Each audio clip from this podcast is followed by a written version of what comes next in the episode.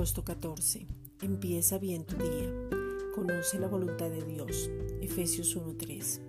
Bendito sea el Dios y Padre de nuestro Señor Jesucristo, que nos bendijo con toda bendición espiritual en los lugares celestiales en Cristo. Él ya nos bendijo con toda bendición. Es en la presencia de Dios cuando hablamos con Él. La gracia maravillosa que es una persona que se llama Jesucristo, todo lo ha provisto, y la fe es la mano que toma lo que necesito. La fe es una persona que se llama Jesucristo, pero tomamos. Un ejemplo es la mujer de flujo. Esa mujer de flujo de sangre, ella no pidió, ella no oró, ella tomó lo que necesitaba. Muchas veces no nos preparamos para recibir y aún pedimos, pero nunca tomamos. El orar es conocer la verdad, es orar conforme a la palabra para andar en la verdadera libertad, para poder recibir porque su gracia es suficiente. Él es el todo en todo donde tenemos confianza.